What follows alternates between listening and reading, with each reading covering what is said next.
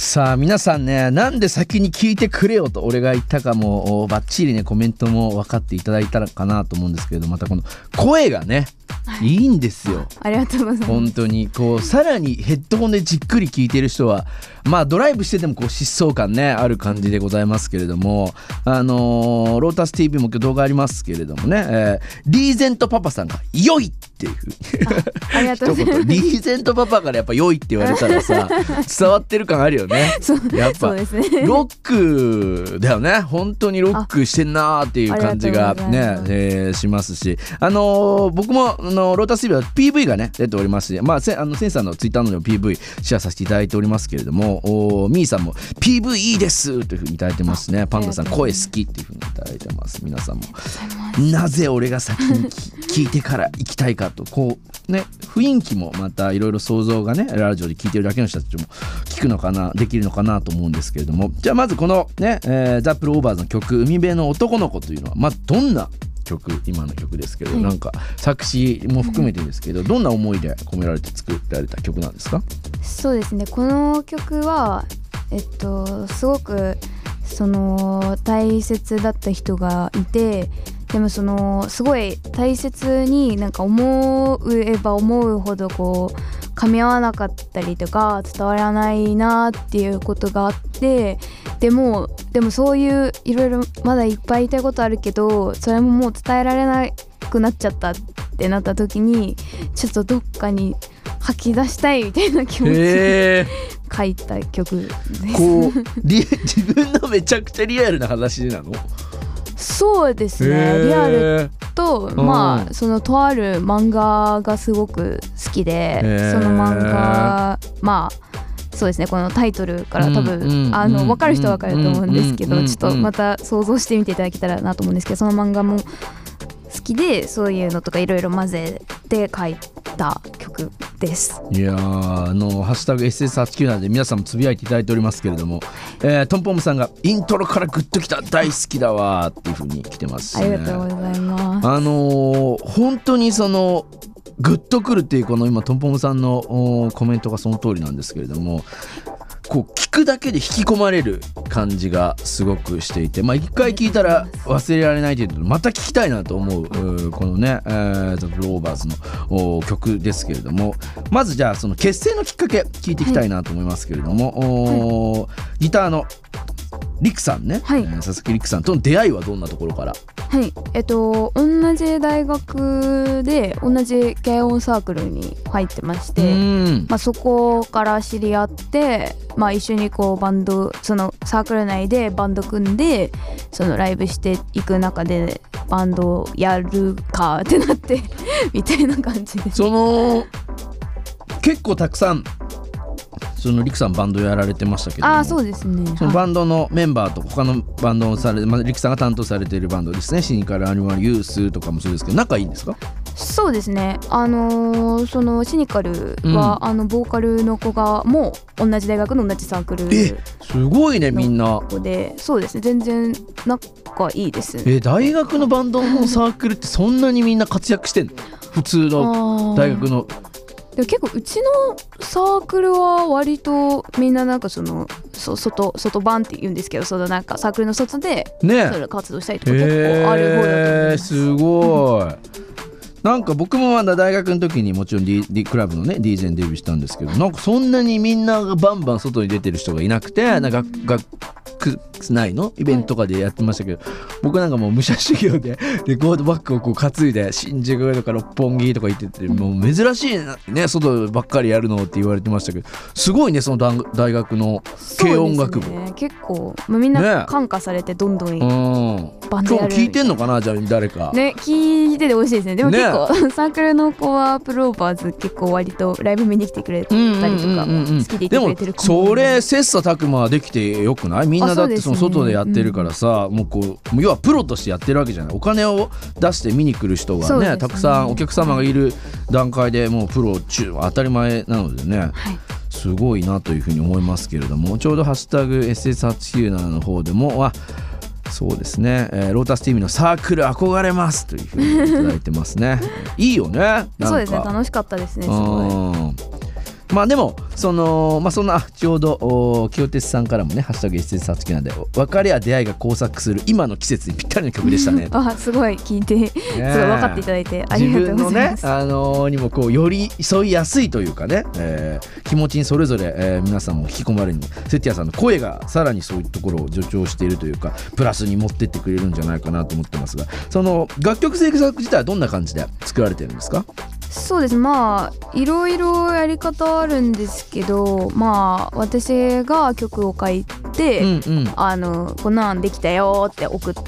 たりまあそのスタジオでなんか遊んでるうちにできたりとかいろいろですね。はい。じゃあなんかそのどっちがあのパートでどういうふうにまあもちろんその役割はさバンド内ではあるけど、はい。曲作りの時はこうきっぱり分かれてるわけではないの？そうですね。まあでもメロディーは絶対私が書いてあそうなんだ。歌詞も私が書いてっていうのは間違いなくて、その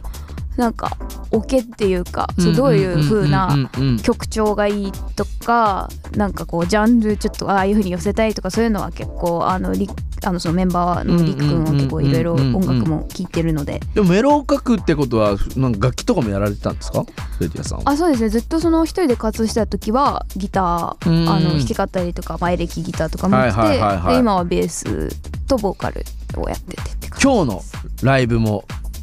ギターで。そうですね今日はね？ロータス TV 見てる方ぜひこのさっき僕もリハの時見てましたけれども。あそうなんですね恥ずかしい。いやーもうこう雰囲気もあるし またさらにライブはね引き込まれると思うのでぜひねその辺見てみたいいただきたいなと思ってますけれども。ロータス TV でミーさんもサークルレベル高すぎそうだよな。俺も思うよ。そんな外番とかって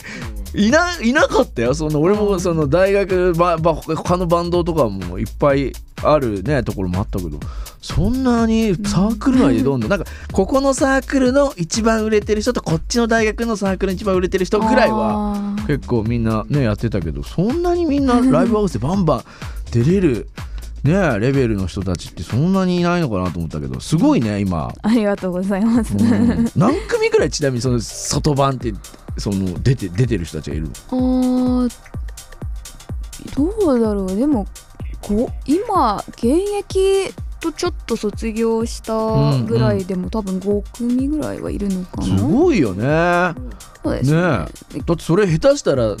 ちょっとした音楽イベントみたいできちゃうでしょ？そうですね。の5組がいたら。そうなんかそういう話も出てたりとかえーしたので、また実現させたいですね。ねえだってそれそそのサークルってことは同世代でしょ？みんなだって。だ約さ、まあ、よ大学とか4年とかなのか前後あるまあそうですね。ほぼ同世代で、ねでも結構上の世代にもあのもう全然今もかなんかやってらっしゃる方もいるみたいで、へえ